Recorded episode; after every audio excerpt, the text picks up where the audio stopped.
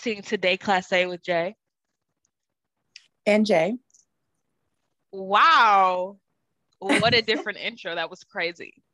uh, quicker for sure. um, do you want to kind of explain what's happening, what's going on, why this is important? Um, I mean, just obviously by the intro, we have clearly did a whole revamp, restyle, retool, if you will. Retool, you know. Um, and this will be our first episode of this this new podcast, Déclassé. Wow, it's exactly what it sounds like. It's Déclassé. That's what we are. We're low class. And we just want to talk about things in a nitty gritty way where we set your expectations below, like subterranean almost, and can only exceed it from there, you know?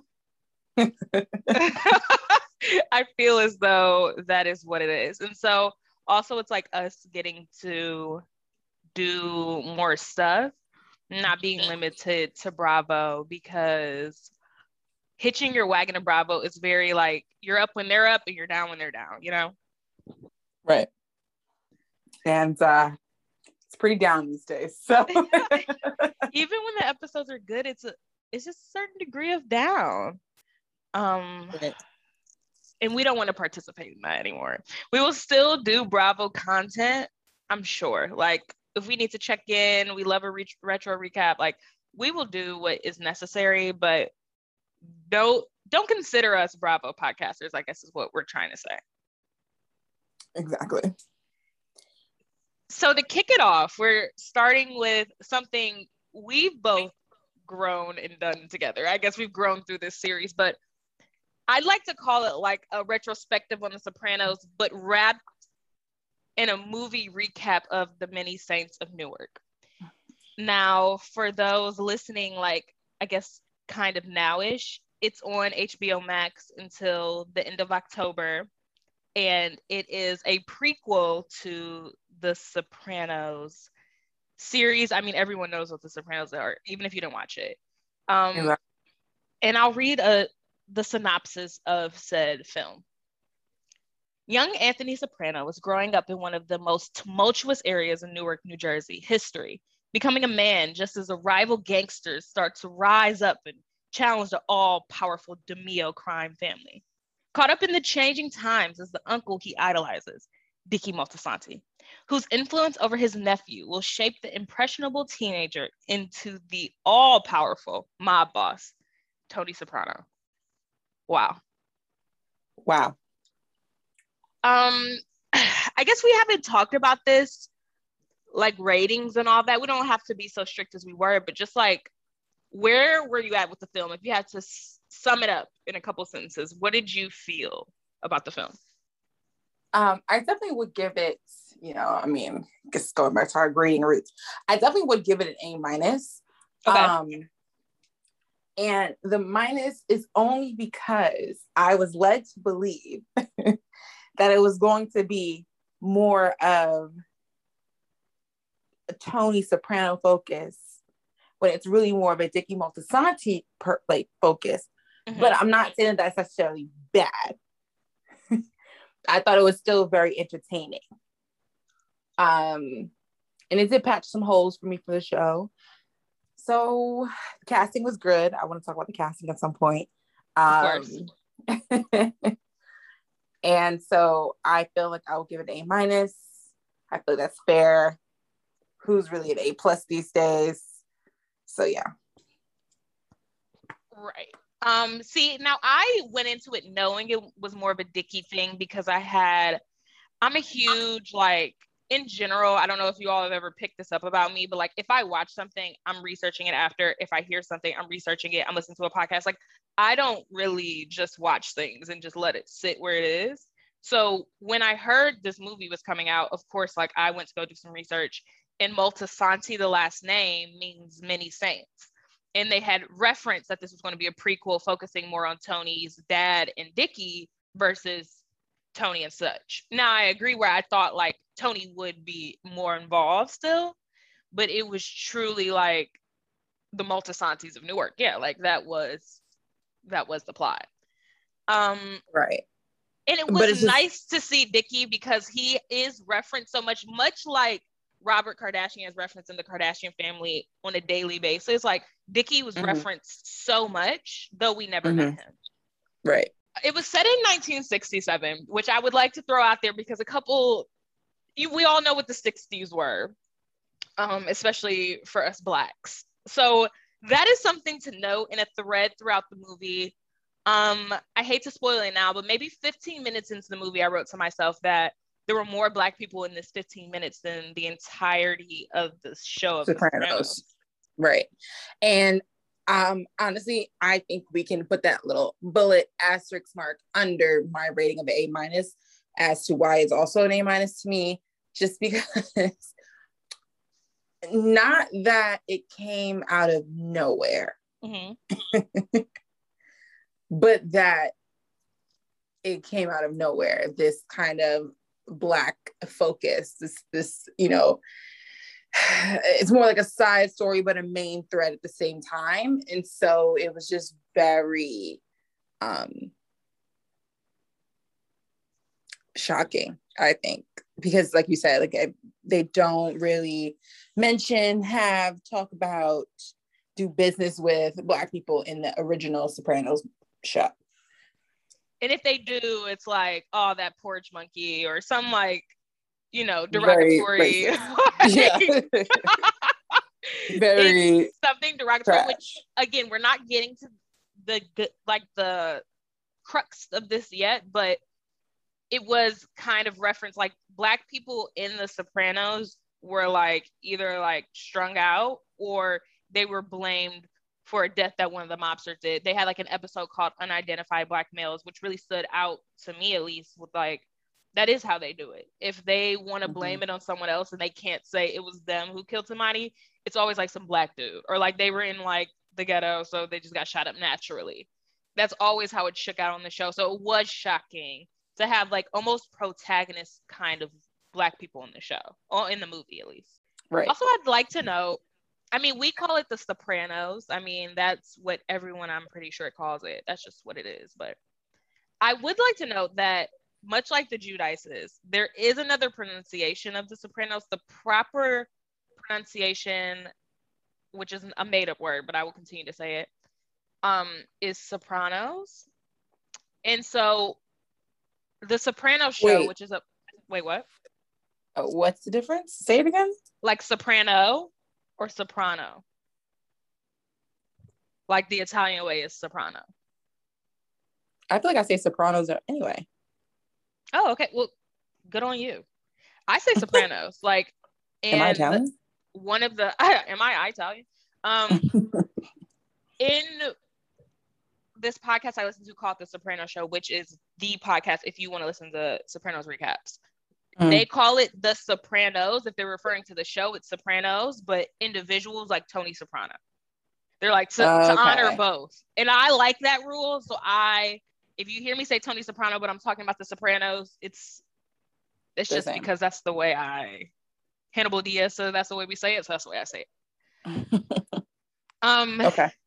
So let's start with the way the movie starts, which is they're kind of panning over a cemetery and it seems really random. You just hear kind of monologues from these people who we don't know, and we land on none other than my favorite character on the show. And I mean, maybe you disagree, maybe you agree, but Chris Moltisanti, who is Dickie's son, who is the main character of this movie. Mm-hmm. And we all healed or did not from Chris getting killed by Tony toward the end of season six after his critically acclaimed movie came out. what did you think of that artistic choice of the way they had, like you said, Chris narrating, the way they came in with that? Like, where did you land on that? Yeah, I thought it was a, a, a quite an artistic choice. Like, I didn't see it coming. I wouldn't have thought it myself. Yeah. Um, I like that they found a way to try to incorporate him in this one because obviously uh, with this show they they had some of the old cast members or you know to some extent somehow involved in the show Mm-hmm. But um, yeah, I just didn't see it coming. It did make it a little bit more confusing. And if you are someone like me who needs to rewatch The Sopranos anyway, because I mean, oh, oh that now, now The Sopranos. All right, if you need to watch The Sopranos to kind of recap, like and refresh your memory, it was a little confusing having him as the narrator because I was like trying to do like the fucking family tree in my head. Like, okay, like the is... mental gymnastics to get to why that's relevant. Yeah, exactly. I'm like, okay, wait, no, this is his uncle through this mom, through this brother, through this. You know what I mean? So it was just that was a little bit disorienting, but other than that, I like the I really like the choice of using Chris as a narrator. Yeah, I do too. And um, like I said, like even if Chris is not your favorite character, I think most of us have some sort of fondness toward Chris, especially because of the way his tenure on the show ended, quite honestly. Mm. So I think he was a good character to bring over. Like Tony voicing it over would have been too much. But like Chris, who's dead, who we are is confirmed dead. More on that later. Like he is a good. Like you couldn't have it be Paulie because he's in the movie. It couldn't be Silvio. He's in the movie. Like it really could only be Chris. Mm-hmm. So I really like the himself. way they did that. Wait, what'd you say about? I said, or Tony himself, but Chris was a more fresh perspective. Also, now I'm trying to think of in the show, I'm trying to think of the open because I feel like one of these like car chases where they're chasing this guy down in front of like this like bank or something. Mm-hmm. I feel like that's one of the first scenes of the first episode, is it not? Of a car chase? Of The Sopranos. Like, was that the first? Because like we see Chris in that scene. So I'm wondering, did like Chris start off the show, the Sopranos show, and then oh, also start right because when one? Chris when the series first started, Chris was kind of just dipping his toe into the DiMeo crime family. So I do believe, right. like, yeah, it was something like that. Now, my history of The Sopranos is like I rewatch like four, five, and six. Those seasons I know to a T. Like I rewatch them all the time. Mm-hmm. mm-hmm. One, two, three. Ooh, I, I'm a little hairy, especially one because I watched one years ago. Like it's it's a blind spot for me but I do remember that because I even remember that tweaky friend he hung out with. Remember that got shot in the um, tub.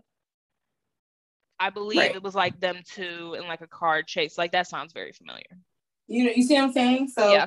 I just think that's also interesting. If that is true, that they would kind of start him off on that one and then also start him off, so to speak, with this movie. And so I feel like it leads you to believe that Chris really is a main player, believe it or not, in like both the show and the movie. Yeah. Not that I feel like people wouldn't believe that, but like it would seem like, you know, like Tony, like Tony Soprano is like he's the main one, but like no, like Chris has his foot in this as well. And I think part of that probably is because his dad is Dickie. Like yeah. you're a tr- you're a Moltisanti. No matter what happens between you and Tony, or what happened, you know, you actually have you were the direct so fucking disgusting. disgusting. Oh, sorry, I'm getting emotional. Go ahead. Disgusting. Uh, you were the actual descendant of the Dickie Moltisanti. Like, yeah, but that's like a big deal. Like that, you get credit for that, and I and that's probably one of the reasons why him and Tony had such a relationship because Tony like was sick that Chris could say that and have that. He loved Dickie like Dickie was his own father. I mean, Tony more than seldom yeah. referenced his own dad. Like, but Dickie truly inspired his entire mob career. Like, he was a very like there are just some people put on this earth that are very impactful, and and we're speaking about a fictional character, so in their earth, like he just was a major player, and so. I, I, I don't know if this is too soon to ask, but I feel like I want to ask it now is Tony dead or alive? At the series end, if they left it so up in the air. And for some people, maybe you don't look at it that deep. It just seemed like Tony's alive in the show cut. Is Tony dead or alive? And it did not answer it in this prequel. Like, where do you stand on that? Oh, I think Tony's dead. I mean, I always have felt that, but the fact that they yeah. didn't address it also made me feel like he was dead. Like if he was alive, they would have just no, go ahead. The prequel, I'm like, you get the prequel and you get the show. and we don't get anything after that because this man is dead. so if there's any more life of Tony to get, it's not going to be from you know like post soprano time. Like you know what I mean? Like he's dead, and I and I like how they did it. To be honest, yeah, it was confusing to everybody, but that's that's what happens when your lights are out, when your party is over. there's nothing. There's there's there's nothing. There's nothing. Right, like that artistic choice of them cutting it, and it's like it was Tony's last moment on Earth, and it was our last moment, Tony. That's just how it felt. Period. And like David Chase, who is the show creator, he wrote it, created it, produced it. I mean, fucking brilliant man. I cannot say enough nice things about him.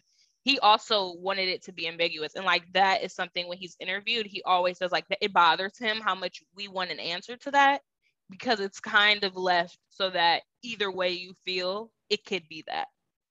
But again, I feel like the fact that his life wasn't referenced at all, like Chris's, it was like in the first 30 seconds, it was like Tony choked me out and like I died. And he was very clear. But right. like but like we because we got to see that.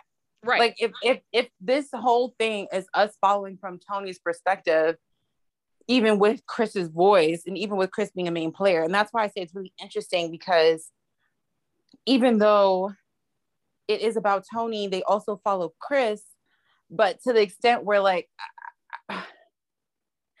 Chris will talk about his own death, but Tony won't and can't talk about his. It's sort of it's weird. Like we know that Tony's dead, and that's just what we have to believe.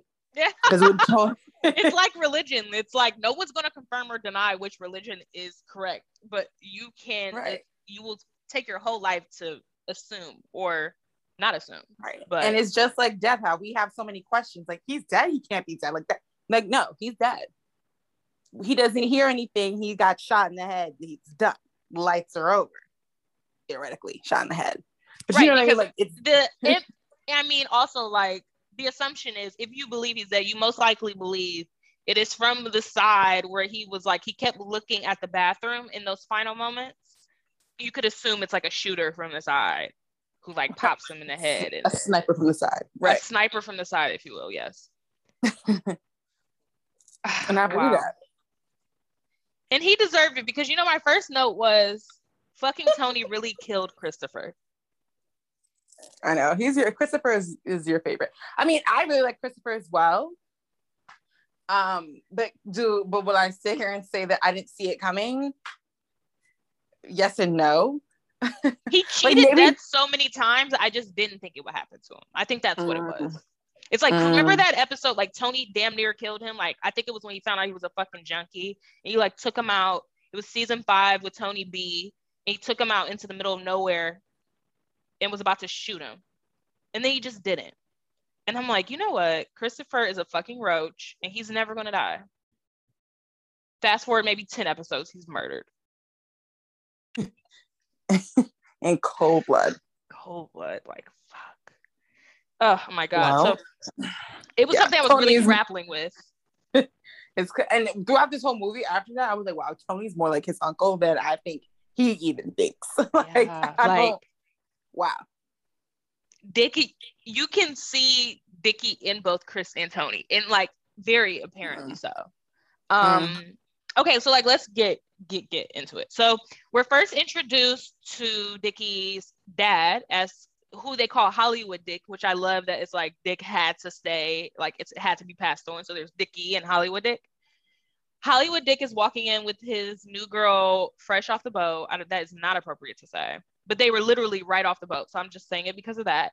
And she's Italian. Her name is Giuseppina, like Giuseppe, but like feminine. Yeah, like Josephina.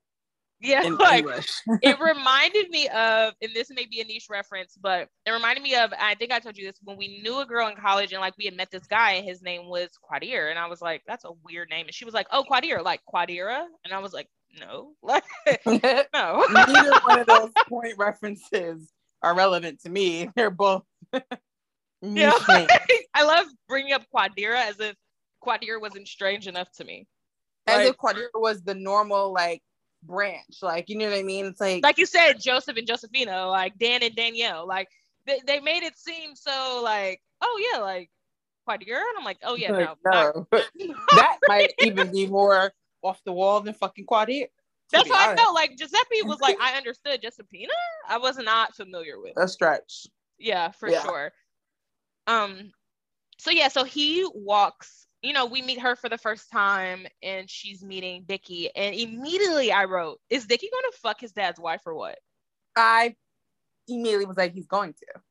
But I will say, I thought that Chris was gonna be like her son with him. That's okay. I was getting real twisted. I was like, damn, like they have an affair and then she gets pregnant and it's Chris. That's kind of where I was going with it, but I knew okay. some sort of fucking was gonna happen for sure. Because also, does she not look like a cross between Camila Cabello and like Penelope Cruz too? It was like really. She looked. I was thinking the Camila thing the entire time. I did not put this. Who's the second person you said? Penelope Cruz. Oh, Penelope. like, yeah, she does have a Penelope like Cruz. both. You're right. Like I was like Camila, but prettier. But like maybe that's the Penelope twist. Huh. She does, and she. I mean, obviously, like Jay said, very cute girl. So we're on alert, and they make eyes at each other immediately. And also mention the dad. Hollywood Dick is fucking Ray Liotta, or however you say his damn last name. Ray Liotta, which also go. he's also Uncle Sally, the character in jail, which like really threw me for a really long time. I'm like, like are they supposed to be twins? I was like, yeah, oh, like is, is Ray Liotta playing both characters and not acknowledging? Or do they say we just like him so much that we need this man to have multiple characters? Um, respect because he was like, like dead by that point. So we kind of like they're like, fuck, we already paid him like how many ever million. Like, can you just also do this quick role? I I just took it to mean in my head, I was like, okay, maybe they're twins or something. Cause that was like there's no reason why they couldn't afford to hire another actor. Um it, it was the fact that they never acknowledged it. It was like, okay, like you can do whatever you want, but to not acknowledge what we were, we're seeing here really took me out of it for a second where like I was I had to pause the movie. I was kind of like un- confused, but I mean, we're not seeing Sally yet, but Ray Liotta, yeah, like a huge get. Like, like, I don't I didn't realize he was in the movie. I feel like they didn't really press that or mention that. No, and he's like one of the original gangsters. like in terms like these like mobster movies, like he's in his fair share of them. Um, one of my personal favorites, Goodfellas. So that to me was exciting. I was like, okay, you know, let these young kids look, you know, watch how the old man works. You know what I mean? That's kind of how it felt. Yeah, eh, it was it was really refreshing to see him again because I also because I didn't know he was going to be in it. He is a big yeah. enough movie star that like I feel like we should have known prior that he was going to be like very much so in the movie. But I respected that. The we knew for a fact that Tony Soprano's unnamed son, like in real life, like Michael Gandolfini's son, like will be in it. James Gandolfini's son Michael would be in it, but we had no idea like Ray Liotta would be in it, which is like a twist. Right. Um. So yeah, they're all a part of the DiMeo crime family, which I think I mentioned earlier, and we're then introduced. Like I'm kind of not going scene by scene. I'm just going for my notes. We then we're kind of like at the pork store, which is the place we know, Satriale's or like whatever in the mm-hmm. back, and in walks Harold, who is like a black character, and I'm like, oh wow, so like black coworkers. I wrote to myself because they right. talked to him like he worked with them. I mean, yeah, they were a little disrespectful, but not nearly as much as they were in the series versus this movie. Right. What do you think of Harold like character and that kid overall that stiffed him? um I don't know if yeah, I'm gonna be honest. I don't even know if I really had any thoughts of, about him yet, because I just again, black people were were mentioned and shown so little in the actual TV show that I didn't think that this guy was gonna have quite a significant role that he ends up having in the in the movie so I feel like I just wrote it off as like a one time thing. Maybe they just set up a, a deal quickly just to like get some extra money because you know they're not above using black people to do their dirty work as they you know allude to in the rest of the, the, the movie. So I didn't really have any thoughts about him to be honest. Right. They like he mentions this overall character who at this point I was more intrigued by because he had already like stolen from them and we know like how that goes. So like he's stolen, so he's not safe. So I'm like, what's gonna happen with this overall character? Harold was kind of like a side note to me. at this mm-hmm. point. Uh, especially um, because then they show Dickie confronting Overall. and Overall's like, who the fuck are you? He's like, oh, I would take somebody's eye out like for talking to me like that, but then believes him alone. Um Yeah, when they're when they're during that chase scene. Yeah. So I thought that was interesting that like you know, racism aside, that he's letting this kid who just stole from them talk to him in, you know, what they would deem like a crazy, disrespectful manner, but just like let him be, so to speak. Is Dickie scared of black people? Because now I'm thinking about that riot scene and how quickly he pussied out of that. Like, is Dickie genuinely just scared straight of black people where he lets them get away with things that he wouldn't let his coworkers or his dad even get away with? Mm it's just food for thought. Um, I believe at this point Harold says Italians, which I just love that reference. Like Italian is just so funny to me. Um, then we started got, kind of getting the nitty gritty of Hollywood Dick's relationship with we'll call her G just because her name is very long. Um, with his wife G, and at this point, he throws her down the stairs in a very similar way to how Janice in the series threw my second favorite character, Ralph, down the stairs when they were screwing and she was like fucking him up the butt and stuff.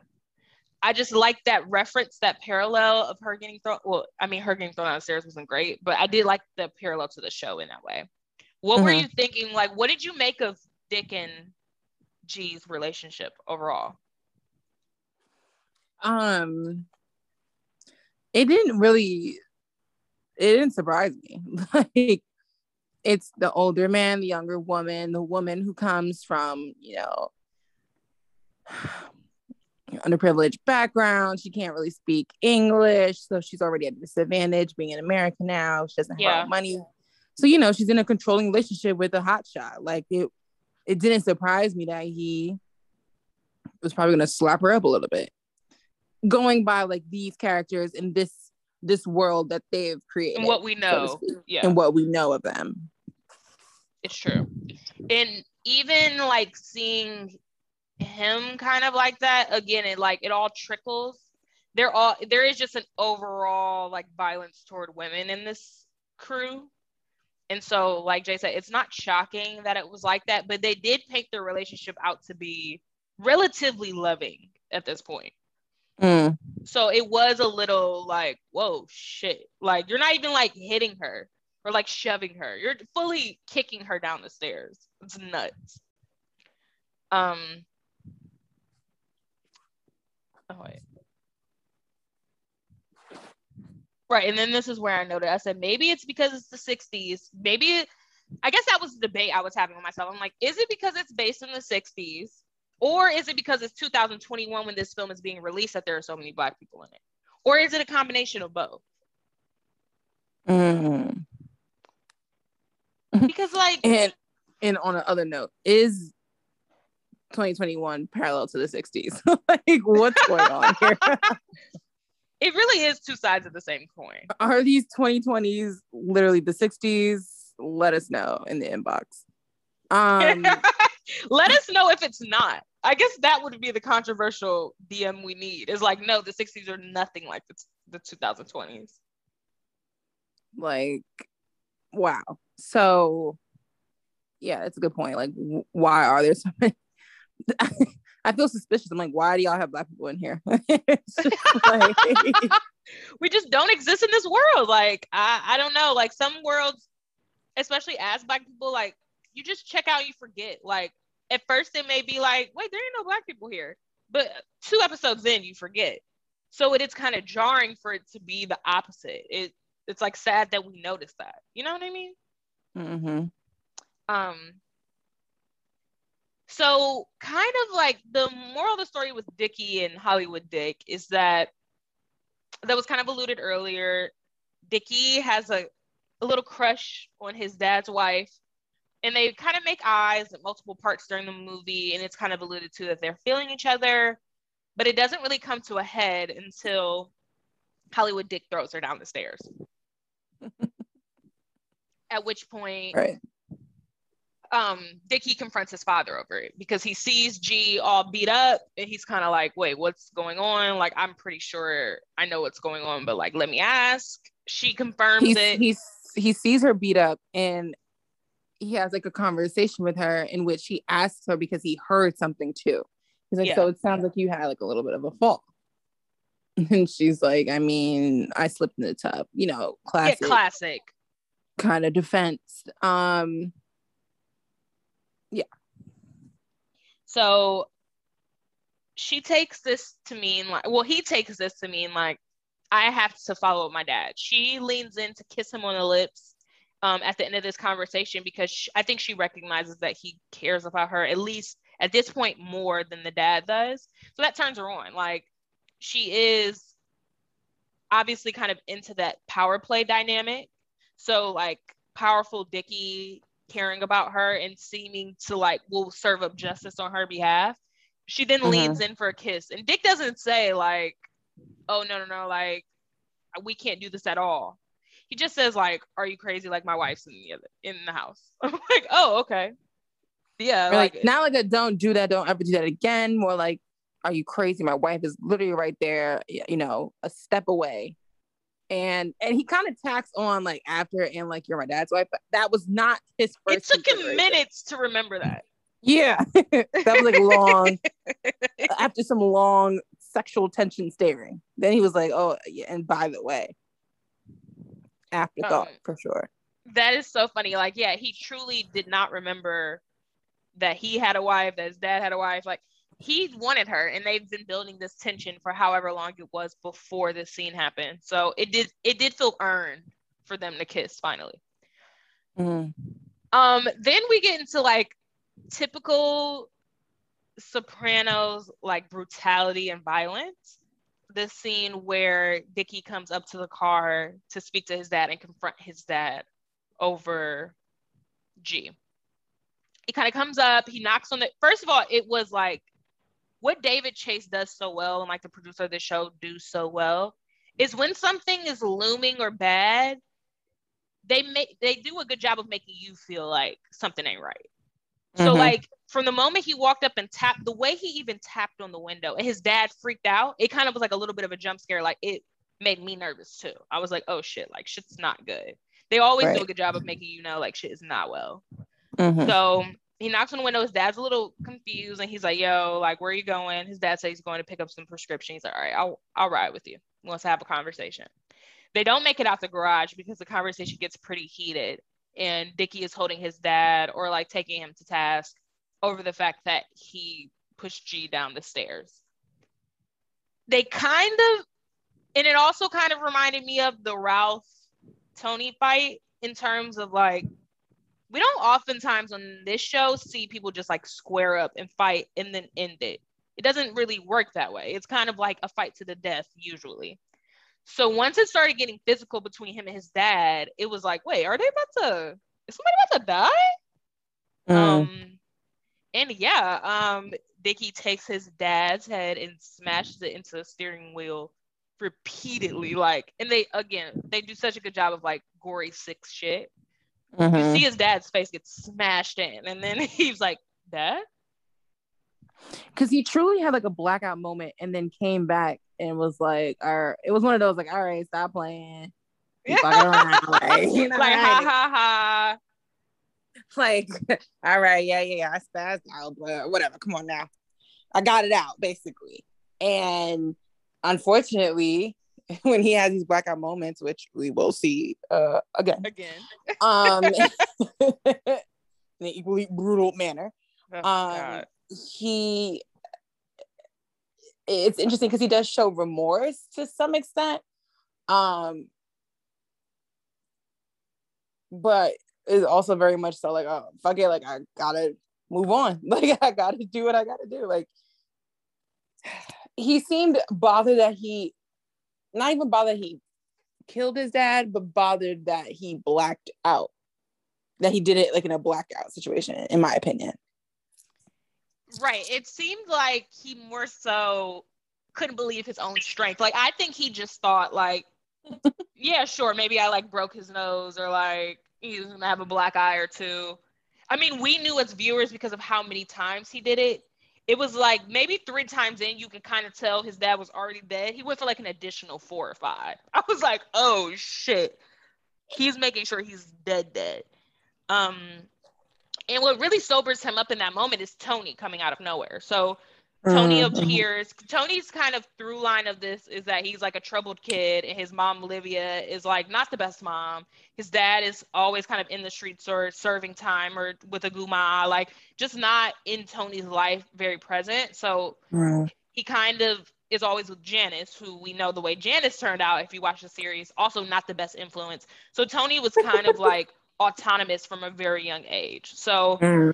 it's in the middle of the night, in the middle of these riots, and he just walks over to Dick's house because again, Dickie is everything to him. And he's just going over there to see what's up because I think he had gotten into something with his mom earlier and ran away. Mm-hmm. Um, it's really crazy that Tony walked up to and Tony never knew like Hollywood Dick was in there murdered. And so that's what I want to know in terms of like trying to remember the show did they allude to that in the show that tony knew or was it really like a mystery prayer for like ever? For me it was more so shocking that hollywood dick was even a character at all because i feel like we didn't hear about him period. Like ma- again maybe it was early seasons and like my blind spot on the show but the parts that i remember i don't remember dickie's dad being brought up like often if at all so I didn't have any context to this. And then they kind of circle back to it again at the end, where later in the movie, when they're at a funeral, and Tony mentions at the funeral for Hollywood Dick, I believe, he was like, I knew he was going to die or somebody was going to die because there was a bird in the garage. And I guess, I don't know, in Italian culture, like I didn't do the research, but from what I could tell, context clues is like seeing a bird inside of a house or a garage or any sort of building means somebody's going to die. Mm-hmm. And so that was really pointed that they put the bird and they did focus on the bird enough that you remembered the bird was there. So it's exactly. like maybe Tony just had the instinct of that, but never explored it. Hmm. I don't know, but it is kind of left up to interpretation. But I don't think they, I don't think anyone knew. Um, besides Hollywood Dick himself, played by uh, Ray Liotta that is Sally. Like Sally knew because he is Ray, because he is Hollywood Dick. I don't know, but the brother definitely knew. Twin telepathy, he knew. No, but the I, brother definitely knew. Um, and I mean, we'll get to it, but he even jokes at one point. He's like, "What do I know? I'm just a murderer." And so it chills down like, my spine the way he delivered that line too was so scary. So cold, so straightforward, so like whoa. He's like, well, that's um, a lot of tragedy in your life, but what do I know? I'm just a murderer. Right. So oh my god, like, did he kill Dick? Oh my god. He's like, I'm looking at you and I want you to know that I know. I can see the murder in your eyes. like it's hereditary one, at this point. Right. From one to another, I can see who has the ability to do so. And you have that ability. It truly takes one to know one. He's not yeah. sleep on that. Yeah. So we see um Dickie drive his dad. I'm assuming to like his version of like Bada Bing, which is some car shop that he's laundering money through. So he takes his dad to said car shop, drives him through the riots. With like, thank God he's white because every time they saw him, they're like, oh, it's fine, he's white. Meanwhile, Ray Liotta is like, head on the dash, slumped. leaned over, slumped in the fucking front, like ridiculous. Like quite obviously dead. Like all you have to do is really poke him, and he, and it would be revealed that his face is bashed in and he's dead. But I guess the riots are going on. That's why they said in the '60s, so that like one white man slumped over is like nothing in comparison to like black people I don't know, tearing up towns by the night. like they're going town by town, county by county, fucking shit up. Um, and it looked really violent. I was just wondering, like, do you ever picture yourself in the 60s? I mean, I do sometimes. I don't know if you ever have, but do you think you would have participated? Like, what do you think? What role do you think you would have played, like, in the 60s? Like, again, I mean, like I the 2020s are they the 60s question mark. oh yeah, like what role do you play today that you also yeah? I feel like 60s? I would play the same role. I will support whoever needs support. Um, but am I out on the streets writing myself? Probably not. I think it's important to know your role in life. That's not mine. Um, more than willing to help out financially, more than willing to talk to people and put them in their place, more than willing to help educate, more than willing to maybe even open up my home if somebody was like running from, you know, like the curfew or something. That I would do. But would I actually be on the streets myself? Probably not. The violence was speaking to me. I don't know. I saw myself in the 60s with like a beer bottle with a lit match in it and throwing it into like I really related to them. Um I've been to I, I think two riots during 2020 was like my vibe. So it's like I just want to I want to be amongst the people and just like have my ear to the streets. But I would like to retreat also. Like I can't be well, one right. of the people they're mean, calling every night. And like I'm a dependable person at the riots. No way. I will make an appearance or two because I do like to be on, you know, on the ground doing the groundwork. But I am more comfortable from my house, watching um, documentaries and donating money. Can I be assured that I won't get randomly shot in the head while I'm at the riot? Then yeah, like I'll do it. But like because I can't be, right? That's. not then, I don't know. And here, here's the thing. Here's the thing. Because oh, people say dying for the cause, and I understand that completely too. But me dying by a stray bullet does not mean dying for the cause. Let's be very clear. Like Fred Hampton, Martin Luther King, Malcolm X died for the cause. Yeah. Um, you know, that's that's a different scenario to me than like just me on a random ride in fucking Newark, New Jersey. Like I agree. I get it. Um, I totally get that. Um, but it was just so interesting to think like I don't know about that time. Like, yeah, we're in it now. I mean, we don't really have the Rosa Parks and MLKs and you know Malcolm X. We don't have a, a figureheads, yeah. Mm-hmm. which were really lacking. Um, but I mean, we are in the age of Aquarius. It's more of a group think. But I would love some individuals. Also, Aquarius can be pretty individual. Like I love a few individuals to really step up and um lead the charge. I don't know. I'm not saying they need to be shot in cold blood, but I would like to put some faces to this movement. I think that's what we're lacking. Right. Um, that aren't already dead. I feel like our faces of the movement are people who have already been affected by it and are like long gone. Right. Um, so if any activists want to step up, if this, if you're hearing this and this is really lighting a fire under your ass, I encourage you to step up, you know, step up as an activist. Right. Um, but no, go ahead. I was gonna say, but then it's also annoying when people try too hard to be the leader of that, like, like, okay, like you cannot announce yourself as said leader, but if you right. show leadership traits, I think we'll just we'll notice. Like, it will not. Go. The group has to pick you. You can't pick yourself. Like, that's not how it works. You can't say I'm the MLK of this time. Like, you're not allowed to say things like that. That would make you the antithesis to him. But if you do want to show by doing, I'm more than open to that. And if you want to slide in our DMs with you doing, I will give nothing but credit. um, it's a quick 60s to side note. Um, right. So Dickie drives his dad to the shop, lights the shop up on fire with his dad's body, and his dad is pronounced dead. Um, and I think the next scene is that scene I was talking about where they're at the funeral and they're talking about how Tony saw that bird, so he knew somebody was mm-hmm. going to die. Also, mm-hmm. a through line throughout the series, and they made it really clear also in this movie was the number of funerals we went to and how casual it was to just go to a funeral like every other week. Mm-hmm. Um, Which traumatizing. Really traumatizing.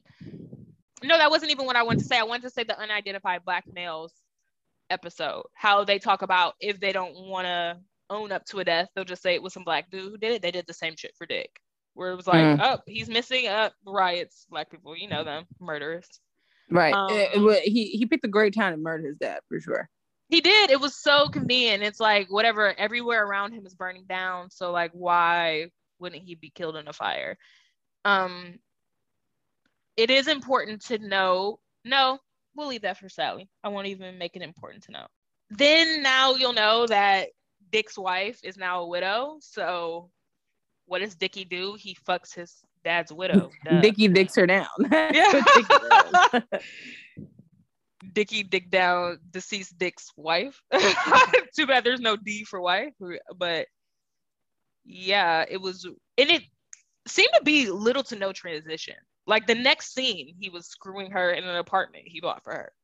Yeah, and the next scene he was buying her an apartment, and then they started making out. And you're like, oh, like they're they're screwing, like okay, a real thing. And also, he like takes her out. Like they have, I forget what the rule is in the Sopranos, but I believe it's like Friday is wife night, Saturday is Guma night, and mm-hmm. he's fully toting around his dad's widow as his guma. Like he's not hiding her. They're going out with the rest of the gumas, and no one sees. No one blinks. it's weird. No one says anything. No one blinks. No one says anything. Like not it's, an inch. It was so crazy to me. They're like, it's uh, it's like why waste a young attractive woman in their eyes? like, like they were all thinking the same shit apparently, and Dick just got to her first. Dickie. Oh, I don't know. It was really crazy. Um, also, we didn't talk about it earlier, but there was a scene where Janice was um I'm, I was never Catholic, so I don't know the proper wording for that, but whatever that is, bat mitzvah, I was Jewish, so that's all I know. Um, and she had her bat mitzvah, and there we saw Silvio, Pussy, like all of those characters. What did you think of the casting of like those guys? First, the Silvio person was so on point. Ridiculous. His beyond mannerisms. I mean, no one can replace the original Sil, obviously from the shows, but obviously. um, I just love that. Like before they even said his name, I was like, okay, this is. He had on a shiny toupee that was hella coiffed. And like you said, like he clearly is a Sopranos head, has watched every episode, studied mannerisms, went to the school of acting. Like I really respected that he, he said, I'm in about homage. Four or five scenes total, and I'm gonna make sure that I act my ass off in every one of those. Um, what's crazy is on the rewatchables they have uh they always link it to sports because they're also like ESPN um commentators, but there is something they call I think they may call it the Dion Waiters Award, which is like a character who's only in a few scenes but really steals the show. And I feel like if we were giving out Dion Waiters awards, it would go to Silvio. He really acted his ass off, or Silvio, young Silvio, whoever that was. Right. Um, what do you think of the other ones, like Pussy and Paulie? Uh, no thoughts on Pussy because he didn't really have like any role. Um, but I, I thought the casting was pretty. He looked uh, like Pussy, just decent. younger. Yeah. Yeah. Um, the Paulie though was interesting to me. Um, no dyed hair, which was shocking. Like I don't know why. I just assumed he was going to have the wings, and that's how I would notice him. But no. Mm-hmm. And I also think it was just interesting because he clearly had such a thing against like the black characters of the movie. Uh huh. Um, but then we know Paulie on the show fucks black people black woman. was like fucking around with a black woman. So I just thought that that was kind of interesting to see, you know, that uh you know relationship kind of take place. The classic like doth protest too much. It's like when guys yeah. are like, "Oh, I hate gay people," and it's like it's because he fucks his friends. It's like the same thing, right? Um, or even better, like I don't see like it, it's it's like I how can I be racist? I fuck a black woman, but then it's like you're doing this to like black men. Like that doesn't. It's not the same thing. like, yeah, you can't hate some of us in like the other parts of it. You know what I mean? Like it's like the classic. Like I have a black friend. It's like okay, that has nothing to do with the price of tea in China. Like, do exactly. you support Black lives? That's the question. Right. Then you don't. The answer is usually no. I have to ask, then you don't. Like it's just yeah if it doesn't go without saying i think that answers it. Yeah. Um but okay cool. I just wanted to talk about the casting on them just really quickly because they were kind of a blip in the radar but like enough that obviously they wanted us to acknowledge them. So david chase we're doing as you asked. We're acknowledging them. Right. Um getting back into real time Um, I did also think it was interesting. I think it's at like the repass for Hollywood Dick that we meet Christopher for the first time. Um, or it's like something soon after where Tony's sitting at the table, um, Dickie's at the table, and it's revealed. Wait, no, Re- reverse that. Before this is two different dinners. I think at the repast it's revealed that Dickie's current wife cannot have kids, a la Adriana and Dick, um, and Dick and Christopher, which I thought that was an interesting parallel that they both mm-hmm. like. Maybe that's why, not maybe that's why, but like we could see the through line of why Christopher was so distraught when he found out Ade couldn't have kids naturally. Right. So I just like how they brought that in. Um, mm-hmm. we meet Christopher, like baby Christopher, and he freaks out when Tony touches him. Like absolutely loses his shit, and he has to be like carried into the next room and like cooed down to relax. and and the lady sitting next to Tony is like, yeah, like sometimes babies are still in touch with the other side, and so they know things we don't. And wow, was that telling? Right. It was a nice little spiritual tidbit. Um because it's so true. Because it's true. Because I know that you're gonna kill me one day, and I don't like you. And I don't. That's I'm like he sees he's a, ahead in the future of 40 years, and he's already dead in the dirt from you. Like he knows what it is. He just mm-hmm. got reincarnated. He's not asleep on what's happening. Mm-hmm. Um, and again, like I had this fear. I when I met my godson, I was so nervous to meet him because first of all, he's like one of those cry babies. Some babies are just happy to go to anybody, but like he's one of those babies who will cry very specifically. And like I felt I was nervous. I'm like, I don't want to feel like a bad person because who doesn't feel like a bad person when you hold the a baby and like refusing to stop crying. It's like okay if they get a little worked up, you can cool them down. But if they have to be like then transferred to another person, or like taken out the room, it's like it's what's always wrong awkward. with you? Yeah. For sure. And like i always keep the people that like the babies don't respond positively to and i noticed that. So like i was just very nervous about that. So i totally related to that. Um and i just thought that was an interesting overall note. Um let's see let's see. Also the lady who plays liv like tony's mother who again like very early on in the show she was a really like a huge antagonist i would say um, she kind of looked like Edie Falco, who played Carmela, no? Um, yeah. I can see that. Like the whole movie, I'm thinking, I'm like, I gotta look up who this actress is. Is she not Edie's niece she or something? Was the woman from because we're talking about his mom, right? Yeah, Liv. She's the woman from Conjuring, isn't she? She is. Yeah. She is. Maybe I that's why she felt familiar. I think they put a fake nose on her though, which is and Edie knows. Crazy. Like I, I was like, I yeah. again, I don't know if they're doing this on purpose. I, David Chase is brilliant, so I'm sure nothing goes unnoticed. But she did. Again, it's like you, if you're a a straight woman, you usually end up with a guy that's like your your dad, or like if you're a straight guy, you usually end up with a woman like your mom. So it's just like mm-hmm. that was a mm-hmm. really interesting um nod to his to the lady he ends up choosing to be his wife. Um, I just wrote to myself the dynamic of when a woman is with a wise guy and then he does time is so interesting to me, or just any type of felonious type of guy.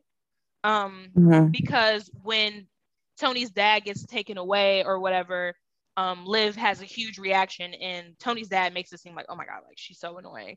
And then when they refer to it when he comes back, he was like, I just served four years. She goes, No, I served four years. And that's the true tea. Like the true tea is the person you leave on the outside is the one really serving the time. Mm-hmm. Especially if you have a family, they're then there to play both roles, make up for you financially, and also pay for your ass while you're in jail. Like mm-hmm. you, honestly, you have the cushy job just going in there lifting weights and reading books.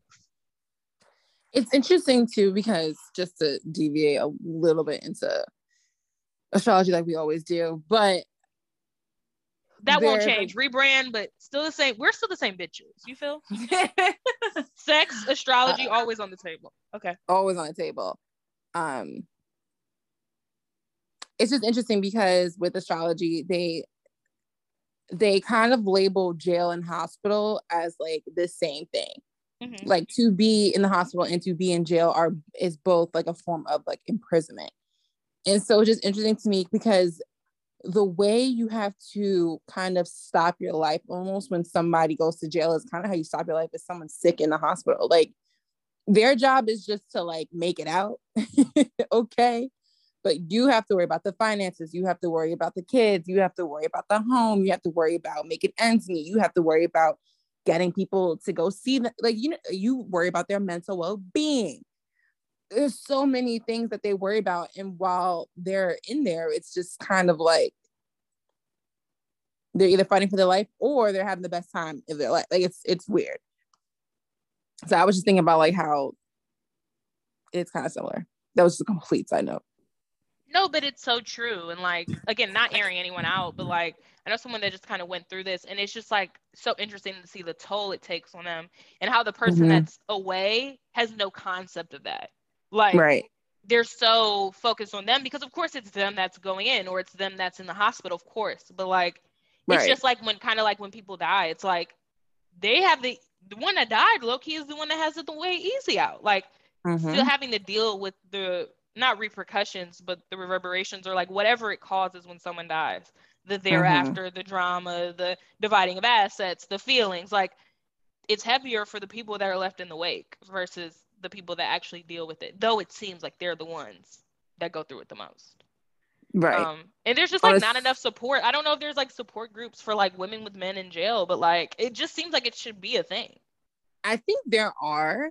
Um, but you know, again, this is maybe not this time that this takes place in the 60s. Like I don't think it was really that much of I don't think support groups were like really like that much of a thing.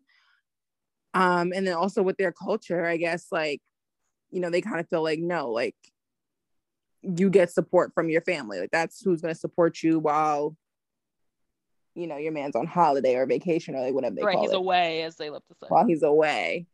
Um, but yeah, definitely could have benefited from a support group. Doesn't help that she also has like a mental disorder. Um, that they allude to. I love that we got some clarity in this movie over that because that's been also something like they really press in the beginning about even just the beginning, like the premieres, like Tony going to a psychiatrist and grappling with the fact that he has probably been passed on some things, and that's the way he. That's why he is the way he is. Mm-hmm. Because even if Tony wasn't himself mentally ill, it's still hard. Um, you know, dealing with somebody who has a personality disorder. Yeah. Uh, especially someone who is like your mother, like your family member. like how do you get away from that how does that not keep you up at night to think like okay like this person did these horrible things am i going to myself or now you realize you have certain triggers that you probably wouldn't have had if the person who was raising you was taking better care for health because i don't want it to make it seem like if you have a personality disorder like there's like you're inherently like there's you nothing know, you can do like yeah. right you're inherently disturbed the problem was this woman was in denial and not trying to take medication that was offered to her several times. Um, I thought it was interesting that Tony wanted her to take it and had a positive kind of outlook on it because we know that he grapples with that in the show. Yeah. Um so you know it, it was just sad because it was kind of like that's how a reflection that's how like being a parent kind of reflects on your kids. So his original like thought was that like oh that's fine like just take the medicine it'll help you feel better and we can keep it pushing. But because she was so disgusted by it and spoke so down on it eventually like when he became an adult and needed this help himself i feel like he was unable to do that because he's he's looking at it through like her perspective of how it's disgusting and degrading and for people that you know quote unquote are crazy as she says Nothing is funnier than like crazy as an adjective, not as a diagnosis, but there's nothing funnier than someone crazy declaring that someone else is crazy or like announcing that someone else is crazy. It's just like, oh, you're one to talk. Again, takes one to know one. I would take someone crazy. If they say someone's crazy, I believe them. But you are too, but like that's gentle with that word. We could use it to describe Liv as well. Um, but she never, to her death, never came to terms with like who she was really.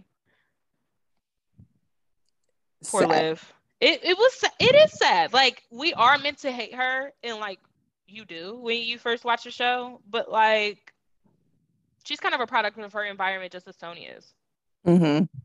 I mean, like this crew, the DiMeo crime family, is not huge on like psychiatry and like mental health. So shocking, I know, especially in the '60s. How dare they? But um, yeah, it is. It's just a something. That's what's so. What I did like about this movie so much is that like, yeah, they did the cheap references too, which like the classic like he'll never be he had the he did not have the makings of a varsity athlete and they talk about tony wanting to play football and then uncle june kind of repeats that quote that's just like they're doing that because people want to see it but they also connect things that are like dots just because we need the payoff it's not mm-hmm. about mm-hmm. the joke or the quote it's about like again connecting and making this world make sense it just makes it seem like they had already thought of this prequel before the show even started. Mm-hmm. Um, again, David Chase, fucking brilliant. I mean, what what more can I say? Has he already received awards? Yes, but I would like to him to receive this too. You're great. Um, Christopher, let's see, let's see. Oh no, no, no. And literally, my next thing was the the nod to he never had the makings of a varsity athlete, which is something that June said to Tony in the final season in the premiere, which June shot Tony in that episode too, but he says that to Tony, and that really triggered Tony. Tony was pissed. And we find out it's because Tony dreamed of being a star football player and like maybe even going yeah. pro. Tony dreamed of going to college, being on the team, going pro. Like that was like what Tony Soprano wanted to do in like his way out of this world because like he does mm-hmm. know he wants money and he does know that he likes football he's like i want to do something i like doing and i want to make money so like fuck it i just want to be a football player like that seems pretty safe to me and i didn't really make a note of this but like the whole jbl speaker thing that happened where Dickie gave mm-hmm. him that mm-hmm. speaker and then mm-hmm. but he was like i don't want to take it because i don't want to do this lifestyle like i don't even want to touch it and Dickie's like you take it and then you say you'll never do it again which is just so interesting because again, like in this point in the movie, Tony seems so mob averse. He hates it, like rebukes mm-hmm. the mob. And it's mm-hmm. like, how did I do want a kind of another prequel that kind of links in between the where this ends and where the Sopranos picks up? Like, how did Tony get to the point where he's like the mob the mob boss? I mean, I guess, yeah. How do you get to the point of the mob boss? But I get how he got to the point of being in the game. Like he was clearly just distraught they killed his uncle. And so after that, it was kind of like, fuck it. Like, all right, fuck it, I'm in this now. Because now I got to find out who killed my fucking uncle. He wants to avenge. And much like Jackie Jr. wanted to be in the mob just because his dad wasn't in it, his dad died. And he's like, you know, I have to carry the torch. Like Tony felt like he was Dickie's son who had to carry the torch and be the mob boss that Dickie deserved to be but never was. Hmm. Um, it is interesting, and they don't really clarify like what level, like, um, Dickie really is. Like, is he a captain? Because he's not a runner. Like, no, and I guess he is because he had people under him. Right. Okay, so he's a captain, but not. But the head right now is Corrado, which is Junior, right? I get I, that. I honestly couldn't tell because it felt like they were on the same level almost. Yeah, it kind of did. You're right. If anything, Corrado was lower because there was at one point where she was like, or who said it? Like, oh, you see how Dickie handled everything. He stepped up. He did what he had to do. Like you're like whining.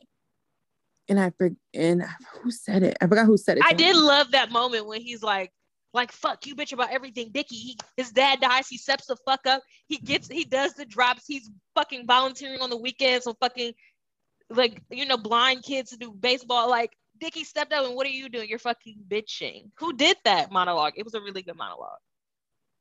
I can't remember now. I can't That's remember crazy. either. Hmm, that's really devastating. Mm-hmm. I mean, also June had a brother in this movie, so was it June's brother? Mm. Huh. Really left up in the air. And maybe people know and they're like screaming right now, like these fucking idiots. But like whoever delivered the monologue, I do remember they were driving. I can like literally see it. I just don't know who. That's what I'm saying. Like, and I literally just saw it. So the fact that I can't remember is crazy. Um, that'll haunt me. If at one point one of us finds out, we'll just have to put a blurb in the middle of this podcast. Yeah, like, um, yeah, it's gonna eat at me. Uh, just also another Uncle June nod. Like, and I wrote in the, at this point, there are so many parallels to the show. It's sick. Like every scene, if you are tapped in, like either you miss it because you don't know it, or like there is something to see. Because even the way at the wake, they're at a different wake, I want to say. Um, and Corrado falls down the stairs like he did in the show, which offset his whole decline. Like that was so crazy. He felt the exact same way. And again, it all also set up his decline in this. Is like he could walk. He was a little rickety, but like he could walk and he was just a normal guy. And as soon as he did this fall, it seems like he was on a cane ever since. Right. Like he really And- fucked himself up. yeah. Um, Fuck. Shit. I just think it was. I mean, well, and we talk about it, but like I just think his response to that fall and in his mind being laughed at is no different than because like you know like Jay and I have been watching a string of I guess classic black films we can call them. And in a lot of them especially like ones like you know Boys in the Hood and Paid in Full and Menace to Society a lot of like the killings kind of come from like this pride aspect with men. And it's just like okay this person laughed at me this person robbed me this person got me like so now I got to get him. Yeah. And, and like revenge is best served cold. So like let them think that this is actually blown over, and then when they least expect it, blow their shit up. Right. And uh, clearly that happens in this movie. And it's just crazy to me because black people are, are like, we're portrayed as like, oh, look at them like going after each other. But I'm like, but do y'all not do the same? what makes it different in in either case? But whatever. Like they even allude to it. I mean, we kind of skipped over overall storyline, but overall was shot up like an army recruitment office. Um, because the other guy, who was the other black guy? What was his name? Harold. Harold um saw him and he was on the hunt for him because he owed him that fucking money and he blew overall to smithereens. Um and when the DiMeo crime family, when they hear about it, they're like, wow, like black on black crime, like they're doing that to their own people. That's crazy. And I'm like, you all aren't? Like, what's the difference between like you, guys shooting each other from different crime families and like black people shooting each other for, from different sets? Like, I'm confused. And I think I was, I don't know where I was, but I really had this random, well, isn't random, it's my life, but this random thought of like how, which comes first, like the racism or the classism? Because to me, it's like, do are you just looking down on black people because in your mind most of them are poor? so is it really like you just don't like poor people or you don't like black people? Would there be black people without poor people? Like I'm so confused. Like I it really feels like chicken or the egg for me because I'm like there's nothing different than what the black people are doing compared to like what um Italian people do in like these mobster gangster movies. But for some reason it's painted with a completely different lens. It's so true. And it's like, wait, why though? And it is kind of like a little bit about the money. I think money, of course, plays a part in it, but I really think it's the race overall because, like, yeah, white people are discussing, but like the whole poor white trash thing, and they will look down on like an eight mile scenario for sure. Like, but at the end of the day, rich black person or like poor white trash white person, that nine times out of ten would still probably choose like the white person. Mm. So unless it's like a black person who not acts white, I don't want to say it in that manner, but they have more white like they code switch. Let's put it that way. I'll give them credit Okay. that they have a black part of them, but like they code switch better and that they're they don't have to bring a brace or something like that. But like they they don't want to hang out with rich black people who are gonna talk about like the fucking 60s. They want to hang out with like some poor white trash people they can connect on like hating other people on, I feel. But it is mm. an interesting dichotomy. It is like, wait, what what's going on? Why are you all judging? But it's like they have no perspective anyway, like at all. For the shit right. they do. They they'll say like that was fucked up. Like even Tony, like in this whole series, like Tony like drew the line. Remember when Ralph beat up that like one underage um girl, Tracy, that was a stripper at Bada Bing. But then like he's had a hand in quite a few killings, men and women alike. Like, so who are you to put your foot down about this woman getting killed when you would let the next bitch get mm-hmm. killed? I think Tony hated Ralph because Ralph just reminded him of the worst parts of himself. So where Ralph, where Tony might have had a little bit of remorse or might have sat and thought like, oh fuck, like it is what it is, but maybe I shouldn't have done that. Ralph just did not have those moments. Like he was like, fuck it, like, yeah. He was unabashedly himself for sure. right. He was like, no, this is who the fuck I am. I'm a terrible person, and that's fine. And we're all terrible people. The thing is, Ralph was never sleep on like it doesn't you don't you're not a better person just because you realize the shit you do is bad. You still do the same shit I do, except I can sleep easy. There's no difference right. between you and me. Except I don't do this whole guilt thing with myself. Like I don't really go to therapy to talk like, about it. Like, okay. Right, because you're going to therapy to talk about it, but you're still going to continue to do the same thing. So is it? So you might think that, that makes you a better person, but does it? It doesn't. I mean, you killed Christopher. For Christ's sake, it does not make you better. And we circle back. We're always going to circle back to Chrissy because it's not fair. It's simply not fair. Um, wow. Okay. I don't even. I don't remember where I was even in my notes before we got to that. You know what's so crazy? I wrote down, well, two things that are so crazy. One, my second to next note is about Menace to Society. So it's crazy you brought that up. But my next note is the whole thing with the cop. Again, these are in the seasons I remember really well. So I cannot tell you the season it was. I wanted, it was a premiere, I want to say. But Tony is riding with Chris and he takes Chris somewhere, and then Chris is like confused, like, where am I going? Da da da. And it turns out he's outside of the retirement party for the cop who allegedly killed his father. Mm-hmm. So mm. Tony is paying him this gift of like, I'm handing you basically the keys to kill him today. It's his retirement, so you're off the hook to do it now. And when he goes, and by he I mean Chris, when Chris goes to kill the guy, he's you know setting up. You know they usually give a monologue before they kill somebody, so he's giving his monologue, and the cop is like, but I didn't kill your dad. Like, I don't know who told you that. I actually never killed your dad. And then Chris said something so powerful because it, it was true. He was like, well, it doesn't matter. Like, I still have to kill you. He wants you dead. Like, I, I don't have time here to parse out if it's true or not. I'm just going to go with it's true because that's easier for me to believe in my everyday life. But right. I can't acknowledge that it, it is a possibility. It is not true. But again, like, I'm here on a job. So it doesn't matter. And so I wrote that down to myself in these notes. And I'm like, are we going to get clarity on that? on if Tony really gave Chris his father's killer, which we end up getting in the end of the movie. But like at this point, I'm just my mind was wondering. Just as I wondered if they would address Tony's death, I was like, hmm, I wonder if we'll know who krilled, who really krilled, who killed Dickie. Like, and we do find out. So I'm glad we got that clarity because that was kind of a like I kind of an important point in the show. Like, can mm-hmm. Chris trust Tony? And the answer is no, because Tony lied to him. Um, but he didn't know that. Anyway, moving on to my next point, which was Dickie is to Tony as Pernell is to Caine in Menace to Society. Like he is the inspiration to him. Like everything Wait, Caine say it again. I said Dickie is to Tony as Pernell is to Caine in Menace to Society.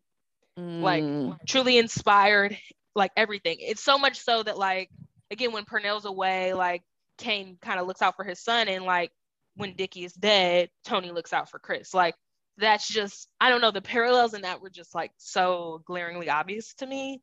Again, maybe it's because I'm a to Society head, but like that really stood out to me. Um, yeah. we're at the scene where things begin to shift. Um, and this is when there's a storyline of like G and Dickie are getting closer and like they're really falling in love, but he's supposed to be investing in a business for her. And every time it seems like he's going to, he doesn't. He pulls out at the last minute, he makes up an excuse. And she's kind of really pressing him, like, what the fuck? Right. Um, they finally settle on a place. They're at the place. They kind of almost break up over it too. We kind of watch their relationship unfold and they the highs and lows. And it seems like a high because he gets the place for her. He says, My name will be on it. You'll manage it. It's your dream. At this point, she's speaking English too. We see her go to some classes and learn how to speak. Um, and so she, you know, she's living the American dream. It's what she came to America to do. And on her way back, they're walking alongside the beach, which you idiot, you don't do this shit next to a cliff, a beach, anything like that, a mountain, like anything like that. When you're you have to be landlocked, no guns in sight, like, and with these people, you'll never people be in that scenario. Yeah, like, you need you need witnesses around. You need to be landlocked, and you need to be away from any sort of weaponry. But she is just like she is naive in that way. She always has like this character, she always has like a glimmer in her eye that you can tell she doesn't truly know how bad these people are. Yeah. Um, so she kind of tells him earnestly, like, look, you finally gave me what you what I wanted, and I have to be quite honest. When we were down and out, I fucked another guy. It's like, okay, like, you know, that's not what he wanted to hear. I mean, he has a wife, but that's still not what he wanted to hear. I mean, you know how men are.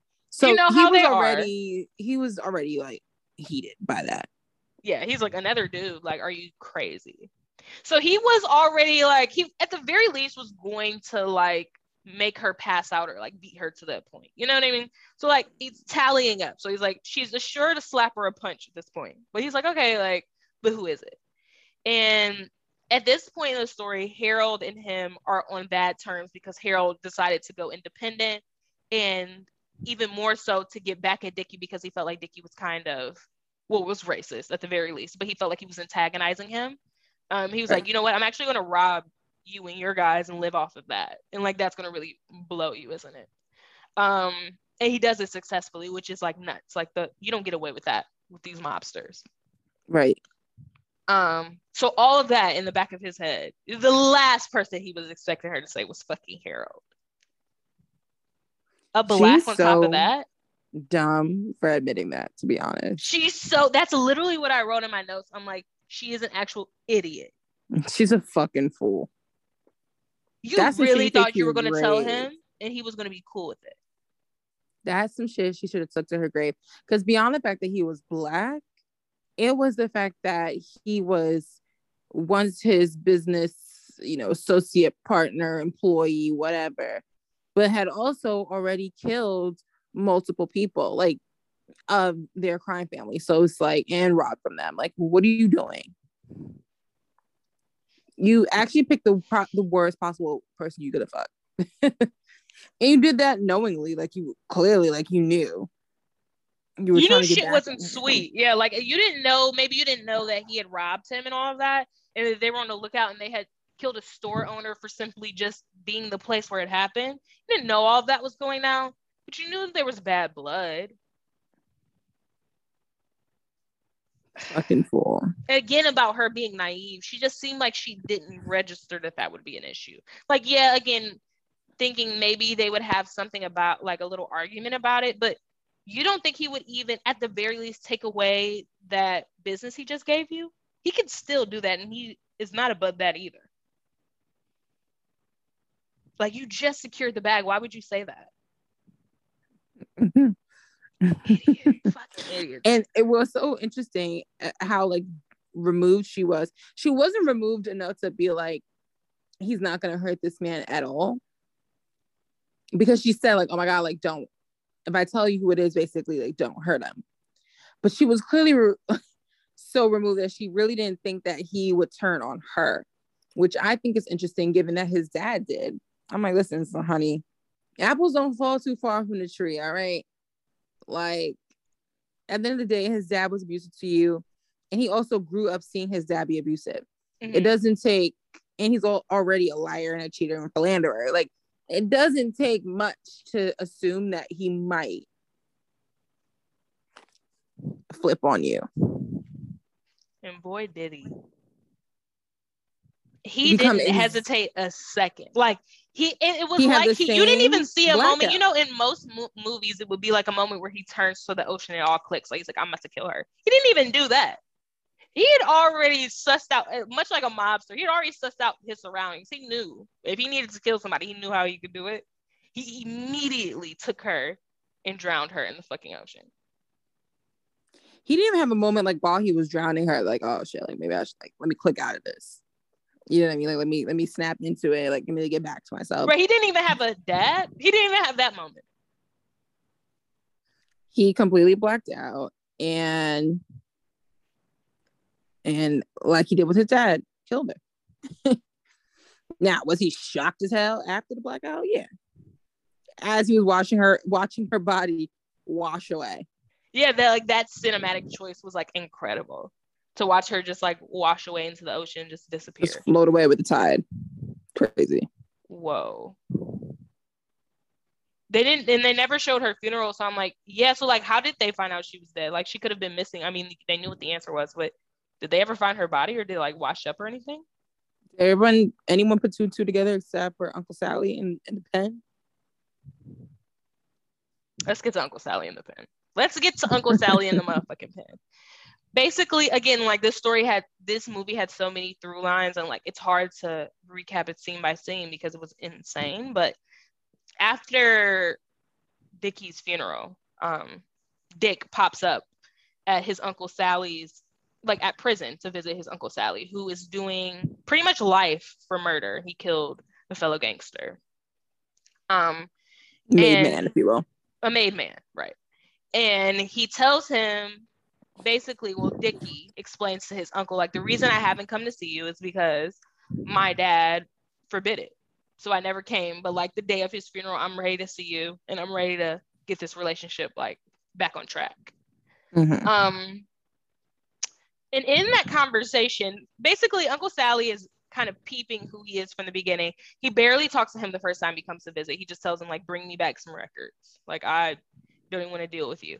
Then they get to the point where they're speaking, and Uncle Sally says, You know what's so crazy about like your dad's death? Like, what I just find so odd is he had like manicured hands. He was like very into his hands and like how he carried himself very suave in that way, where like he wouldn't get down rough and dirty doing like repairs on a car. So why would he be in the middle of the night doing car repairs? Mm. Odd. I was like, oh shit. And then like Dick has so a weird moment too. And then he's like, what's wrong with you? Cause then he started acting fucking jittery as hell. He was. And he didn't even play it all. He was like, when he said, What's wrong with you? You should have said, like, what you just said, like, really fucking me up. Like, was it somebody I knew? Like, you should have spun it that way. He didn't even have the time to spin it like that. Nope. He made up some other shit, like, oh, I got the bubble guts, or like made something up. Something stupid. Yeah, I'm like, okay. So the uncle, pretty much from that moment on, knew what was up. Um, he comes to his uncle to reveal that his mistress, G, has died um, from pneumonia, no less. Like she's a young woman, like just dying from pneumonia. And like apparently it's because she's from Italy, her she's weak lungs. Um, so like yeah, no one's buying it. Mm. And that's when Ray was like, wow, like I uh, not Ray, Sally Uncle Sally's like, wow, like a lot of tragedy strikes in your life. I'm like, that's and like people very close to you, like that's so crazy. And they die like crazy. That's crazy.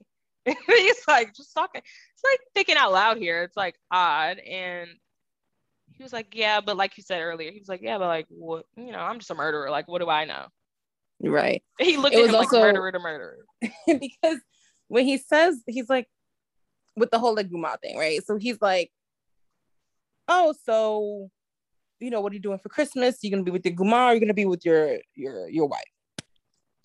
And you know, the first thing the, the guilty man says is, Why are you asking? like rather than just answering the question, he goes, Why are you asking? Which is a peculiar thing to ask when your your follow-up is gonna be she died anyway. Like you wouldn't like yeah. you know I mean, like if somebody was asking me like, oh, so how's you know your uncle doing? You don't say why are you why are you asking? You'd be like, oh, like he passed away actually. so already that's already weird. But anyway, so he's like, What are you gonna do? He's like, Why are you asking? He's like, Well, I just know when I had a Guman wife, like that was always a point of an argument. Like you're you always want to be with, you know, her versus her, you know, classic yeah. argument. And um, then he says, you know, she died. He's like, wow, so young. and he's like, yeah, she died of pneumonia. And he's like, pneumonia. Okay. which that's when it really turned. yeah, which is like, again, she's so young and she's dying for pneumonia of all things. Like this is the 60s. This is not like the black plague. You know what I mean? It's pneumonia. Like again, it's like it's giving Erika Jayne and like Tom. It's like you're just making things up at random. Like maybe you want to mm-hmm. workshop these things before you talk out loud. Right. If you were gonna spaz and kill her, like maybe we should have had like a better excuse or scenario as to how she died. Um I can assume it's been days at this point. The fact that you haven't thought this through. It's kind of sick too. So, and and that's what leads him to say, wow, you have a lot of tragedy in your life. Um, but again, like, what do I know? I'm just a murderer. And so again, lets him know, like, I know you killed her, just like I know that you killed my brother, your father. Um, and maybe you're grappling with it, but I know this is who you are as, as an individual. Yeah, you're you're a murderer. He's like, you know what? I will still allow you to come visit me, and I'm not too bothered by it. Just bring me my fucking jazz records, and we'll, you know, keep it pushing. Um, I think he also says in this scene, which is like really poignant and really, I feel like turns the tables at and and at least for Tony. Because then he's like, you know, this kid referencing like, you know, his nephew Tony, like, what should I do? Da, da, da and Uncle Sally, aka Ray, goes, The best gift you can give him is to stay out of his life. Right, because he's like, now that I've confirmed that you're a serial killer, basically. um, it's just like maybe and he's like, and as a serial killer myself, he's like, and again, like I when I was doing some research on this movie, they said that his character was the Dr. Melfi of the movie. And that like was like a real hit splint moment for me because I'm like, mm. it is crazy. Even the way they shot it, like how they were always across from each other, was very mm-hmm. like Dr. Melfi and Tony talking through stuff. And he was like a sage person. Like he did give great advice this Uncle Sally character. Um, mm-hmm. So it was interesting for him to give that advice. It was something Dr. Melfi would say. Like, you know what? Like you think you're such a bad person, you know you're a bad person, then stay away from people you don't want to end up like you. Right. You're clearly having some sort of issues and struggle right now. So the best thing you can do is stay away from your nephew who you don't want to have these issues and struggles. You're claiming that you're good and you just do bad things sometimes. So do something good for once and actually right. Do something totally good, no bad, and just get away from and just kid. get away from him. And so he tries, right? Like, so he, you know, it ignores Tony, and and I feel like that kind of just sets. It just changes the course of Tony's life, at least, because from then on, he never really got any sort of like clarity or resolution. Because then, obviously, like you know, the uncle Okay. um, we're damn near there. So again, Tony is now like he's throwing the speaker out the window. He's saying he wants nothing to do with this mob life. Like he doesn't even want the byproducts of it, like things that have fallen off of trucks. He doesn't want to benefit from it.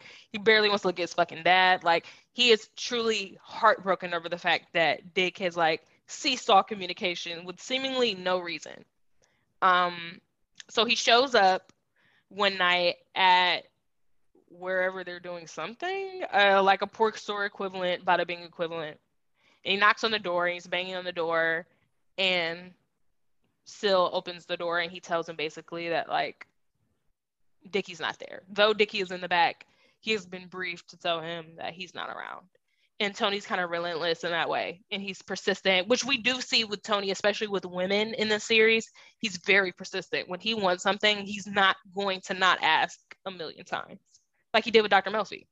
So he's knocking on the door, and then basically Dick gives in at one point in his heart. He doesn't tell Tony why he's there, but he gives in and is like, okay, I'll meet with him the next day. Whatever, fuck it, 9 a.m. And they're also supposed to be killing Harold the next day because they're still in that tear from like Harold robbed him. So at this point, I'm like, oh, like they're really building up the next day. I'm not really thinking about him dying, but I did know I'm like, oh, they do have a huge day tomorrow. Um, I didn't think, yeah, something was gonna happen prior to the day. Right. I just thought it was gonna be a huge day, and like Harold had gone to see some pimps, and they had insisted that they help him execute this kill, but he's like, no, I'll just do it myself. So it's like, I'm like, oh, it's about to come to blows. Like Harold's gonna die or Dickie's gonna die. It's like someone's gonna have to end here. Mm. Um, but they don't make it to that. So again, nod to the show. In the show, Christopher knows the detail when he goes to kill that cop. It's like in that scene where he's talking to Tony. Um, he knows the detail that his dad was carrying TV trays into the house, which he says were for him. He's like, my dad was heroically carrying TV trays in the house for me when he was shot dead. Like, so that also kind of fuels him. Like his dad left him down to the last minute. So mm. we see he's taking a few things in the house. He got like, you know, a couple things that fell off the truck that they've stolen that they take. And he's getting it and then pop pop. He shot twice in the head at close range, which was bizarre because he had an open casket funeral, but we're not into the semantics here. He shot twice in the head. Who the fuck did it? We see Uncle June hobble over to a payphone and we hear it's done, which we watch the show, so we know by it, it is Dickie. What hmm. was your reaction of June being the one who got Again, not shocking, but kind of like a damn. Like was it, it was shocking to me. I will not. Was it really that serious? was it really that serious? Because quote in case you all can't place that. He, he did mention it a lot because again, he had people comparing him to Dickie, and in those comparisons, basically Uncle June was found, you know, lacking, and um then you know Uncle June's trying to like fuck his wife or whoever this bitch is, and he can't because he has like these horrible back spasms. He's in pain because of the slip and fall. And when he slipped and fell, he felt like Dickie was laughing at him. And to an extent, Dickie was, but it wasn't like uh, more than anyone else, really. Like you fell on yeah. your ass, and so he laughed and like the embarrassment. Because you were coming out of here hot. You was coming out hot, trying to yell at me, and you slipped and fell and bust your ass. That's so it's yeah, funny. I'm gonna laugh. It's funny. It's definitely not something that I feel like someone needs to get shot in the back of the head twice for. um, let's be clear. For it to result in the end of a man's life is shocking. Because because a, a, a lot of us would be shot dead now if we got shot because for every time we laughed at something laughed funny. At exactly. So I was disappointed in myself for not knowing because I like to think I'm pretty good at catching things and like what's crazy is I noted earlier in like when they were at Hollywood Dick's funeral, he was like, Dickie said, like, I have no family. I'm alone. Like, what the fuck? And June was like, I'll be your family now. Like, call me brother. And I was like, huh. Like, I was like, that's weird. But I didn't think too much of it. I didn't think like, oh, call me brother because I will kill you in the end. I was like, oh, but once he did it, I was like, oh, okay, that's why that was weird.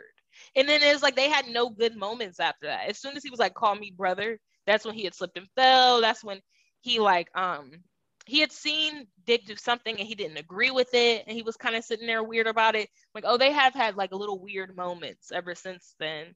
But for it to end in a close range, two shots to the head, wow. Mm.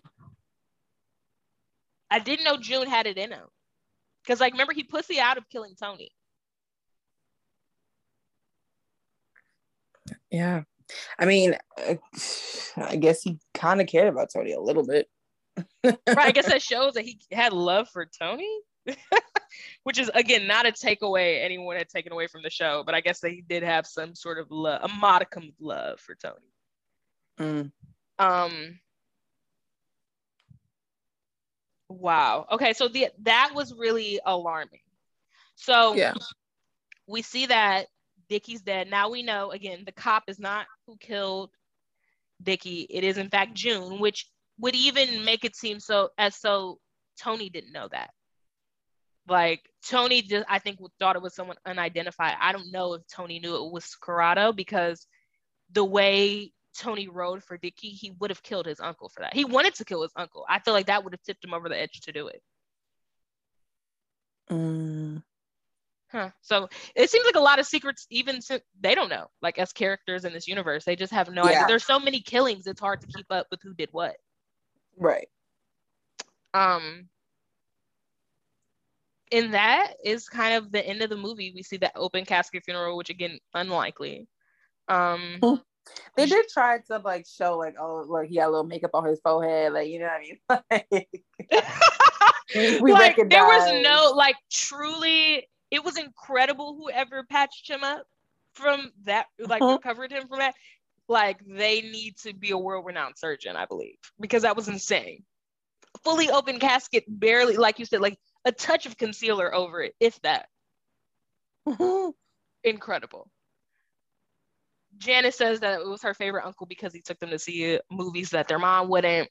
And Tony has like a real gripping moment where he holds his uncle's hand and he feels very connected to him. And this is like what fuels Tony, I guess, for the rest of his life, honestly. Um, and that was the film. I made a note, of course, about David Chase, but I mean, I've sucked him off enough. You all already know who he is. Um, I wrote to myself, "Yep, Tony lied." and he did. And while there's no clarity on Tony's death, damn them was my last note. damn them. I really wanted, I just want to know. I just want to know what I feel in my heart is true. wow but But like good art, it makes it. you think, you know? you know it's true I mean what other possible scenarios could have happened to Tony Other than he's dead. Like I get I think that's where I get frustrated. I'm like, duh. What else could he be? Like the alternative of him just simply being alive and just that's the way the show ended is to me makes no sense. Nick knows like the game, the business he's in, what was happening at that last season, that last episode. Everybody the fuck else was um what you call it, dead or in the hospital or something. Like still was in a coma, all the rest of them are fucking dead, some of them ran away. Like it could only make sense. I mean, debate us if you want.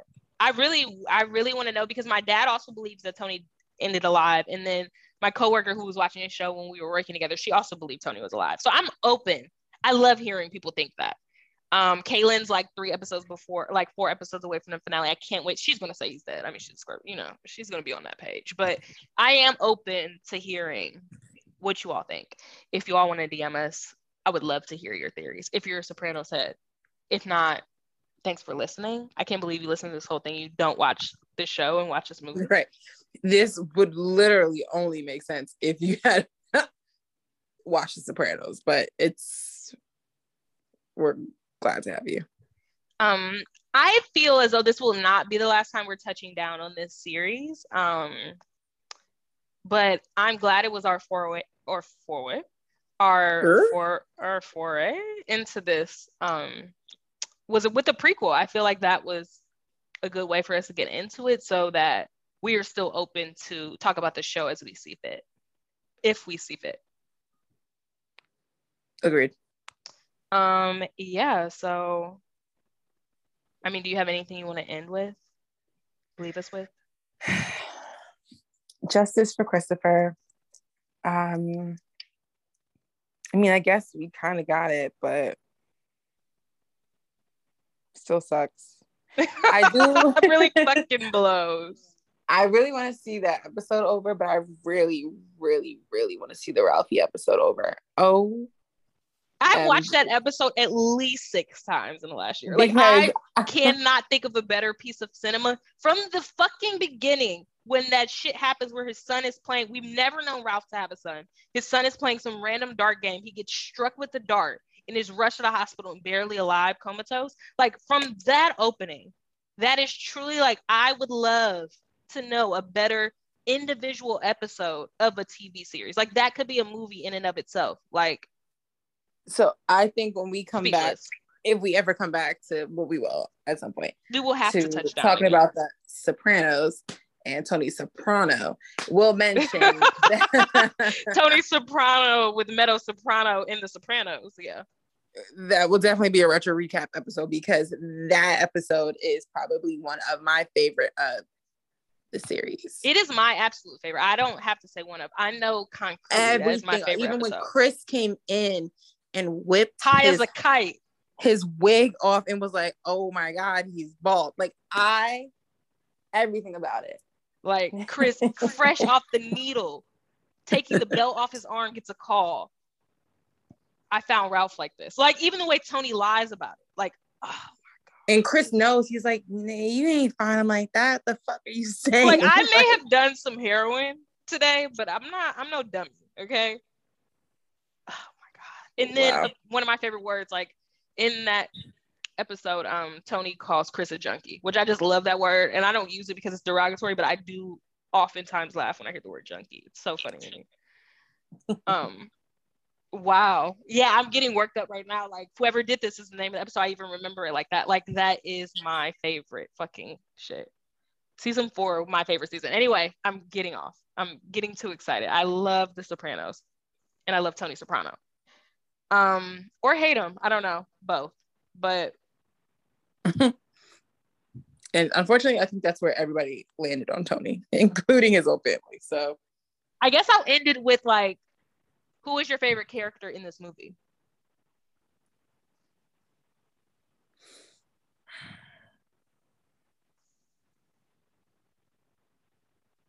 You know what? I'm gonna go with Uncle Sally. he was a true star. He really was. He was. Which is which is crazy. Um, I but I really do like Dickie. I do, even though he spazzed out and murdered those people. Um, he felt so familiar. Again, we can see the essence of Dickie through Tony and through Chris. So he felt like mm-hmm. a familiar character. And again, he's been nodded to so much that like I agree. Like Dickie really in the actor they had play him was so suave and did it so well. Um that also Dickie was a great character. Um in Ray Liotta, like just overall, I would have to vote for him. Of course. He's a fucking star. I come mean, on, come on. it would be unfair not to acknowledge Ray Liotta as a bona fide Hollywood Mobster. star. Okay. Hollywood star. a well established Hollywood mobster uh pickup. So I mean, yeah, Uncle Sally because his shit was funny. because what do I Dr. know? Melfi. I'm just a murderer and said it looking so murderous. It was so scary. Oh my god. What do I know about you murdering people that have clearly suddenly befallen these interesting deaths? Wow. Um, thanks for tuning in to our first episode on the main feed with um our rebrand. And yes, I said main feed, so that would allude to another feed, and maybe we'll talk about that later, but know that um, yeah, I guess until the next episode. Until then, adios. Adios. Oh yeah, whoa. Look, they can never keep me down, I'm going And if I ever fail, just know I'll go again I never quit, cause I know that every loss May lead to another win, I'm going up